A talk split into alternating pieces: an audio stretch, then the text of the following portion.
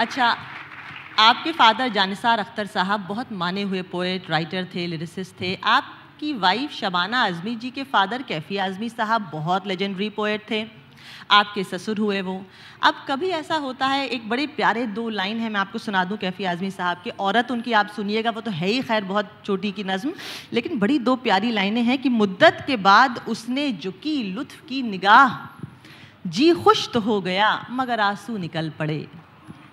तो ऐसा कभी होता है कि शबाना जी आपसे कहती हों कि जादू बहुत अच्छे शायर हो तुम मगर अब्बा वाली बात नहीं है। मुझे लगता है नहीं कि वो मेरे फादर की इतनी बड़ी फ़ैन है। क्यों भाई? आ, दूसरा ये कि हमें अपने बुज़ुर्गों से मुकाबला करना भी नहीं चाहिए। वो कोई अच्छी बात ही नहीं है। और हमें याद रखना चाहिए कि हम जो अच्छा काम कर रहे हैं अगर हमने कोई अच्छा काम किया भी है तो ये काम हमने उनके अच्छे काम के बाद किया है और वो सीख के और समझ के किया है।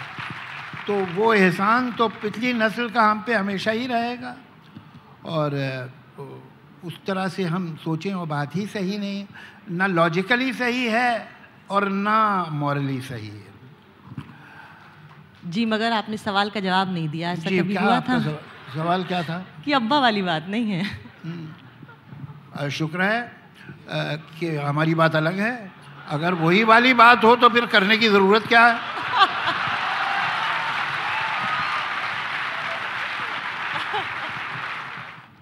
और मुझे अभी ख्याल आया ये सब बात करी कि शबाना आपसे क्या कहती है? एक मरतबा ऐसे ही इंटरव्यू हो रहा था खातून मेरा और शबाना दोनों का साथ में इंटरव्यू कर रही थी। जी। तो वो कहने लगी कि शबाना जी जावेद साहब ने तो इतनी रोमांटिक शायरी भी की है ऐसे रोमांटिक गीत भी लिखे हैं तो ये तो बड़ी ज़िंदगी में बड़े रोमांटिक होंगे। तो शबाना ने कहा कि इनके आसपास से रोमांस नहीं गुजरा है। और there is not a single bone of romance in his body तो मुझे उसने बड़ी हैरत से देखा इंटरव्यू करने वाली ने कि ये क्या कह रही हैं। तो मैंने कहा, देखिए भाई, जो लोग सर्कस में काम करते हैं, वो घर में उल्टे थोड़ी लटके रहते हैं। सही बात है, सही बात है। बजा फरमाया। और ये जो 33 साल बीते, आपने मेरे भी एक बार एक इंटरव्यू में कहा था कि दरअसल absence makes the heart fonder मैं तो शबाना के बारे में ये कहता हूँ कि हम दोनों की दोस्ती इतनी अच्छी इतनी गहरी इतनी मज़बूत है कि शादी भी उसका कुछ नहीं बिगाड़ सकी। जी। सही कहा आपने। सही कहा आपने। अब मैं आपके जो काम है जो आपने जो लेजेंडरी किरदार हम लोगों को दिए जिसको देख देख के पढ़ पढ़ के हम बड़े हुए मैं इश्क के हवाले से ही और औरत मर्द का जो ये रिश्ता है उसके हवाले से आपसे एक बात पूछना चाह रही थी कि आपने आ, अपनी फ़िल्मों में माँ को अमर बना दिया और बेटे का पहला इश्क अपनी माँ से होता है और अमर इश्क होता है। दीवार में वो मौत के मुँह में चला गया अमिताभ बच्चन के जो किरदार थे अपनी माँ से मिलने। लेकिन हमारी फ़िल्मों में जो लेखक रहे और जो कहानीकार रहे, उन्होंने बाप और बेटी के बीच में जो रिश्ता होता है, उसको परमानेंट है और हमेशा रहेगा, ताउम्र रहेगा, ये नहीं बताया। ऐसा क्यों? आप बहुत सही कह रही है और बाप और बेटी का रिश्ता भी बहुत दिलचस्प और बहुत खूबसूरत है। बहुत ही खूबसूरत है, बल्कि बाप और बेटे के रिश्ते से ज़्यादा खूबसूरत मैं तो ऐसा ये दिल से कह रहा हूँ आपसे, बेटियाँ जितना लिबर्टी ले सकती हैं, बाप से बेटा नहीं ले सकता। आप सही कह रही हैं, इस रिश्ते को उतना प्रोब नहीं किया गया है जितना कि किया जाना चाहिए, इसमें कोई शक नहीं। और अच्छा कि आपने ये बात कही, ये बात अब मेरे जहन में रहेगी। और यकीनन बहुत ही खूबसूरत कहानियाँ, बहुत ही खूबसूरत फ़िल्म इस रिश्ते पे बन सकती है। कोई शक नहीं जी। चलिए, आगे बढ़ते हैं। बात हो रही है इश्क की। थोड़ा सा दायरे को बढ़ाते हैं और सोसाइटी में, समाज में जो हो रहा है, उसकी बात करते हैं। हमने माना कि जुनू पसंद है इश्क और एक बार इश्क हो जाए तो ये होता है, वो होता है। लेकिन कभी कभी जब आप इश्क में गिरकर वापस लौटते हैं तो दिल नफ़रत से भर जाता है।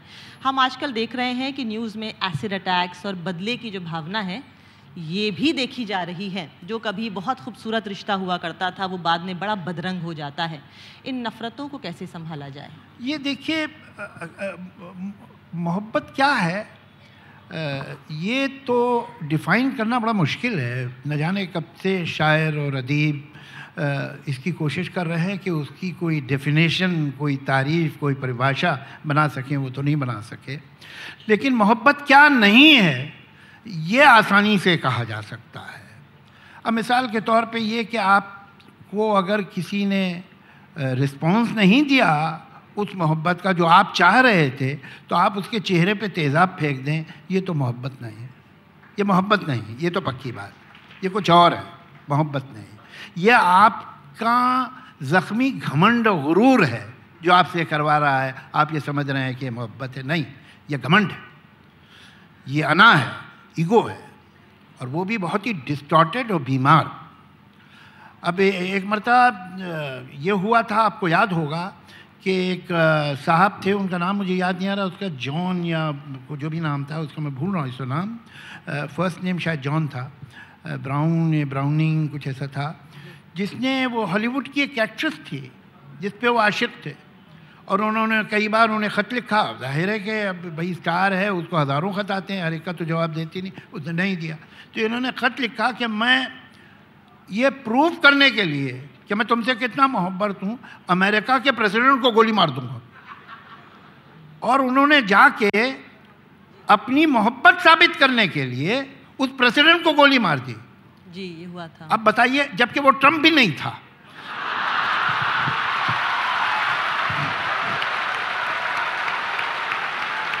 कोई और था? तो ये ये मोहब्बत नहीं है। ये यकीन मोहब्बत नहीं।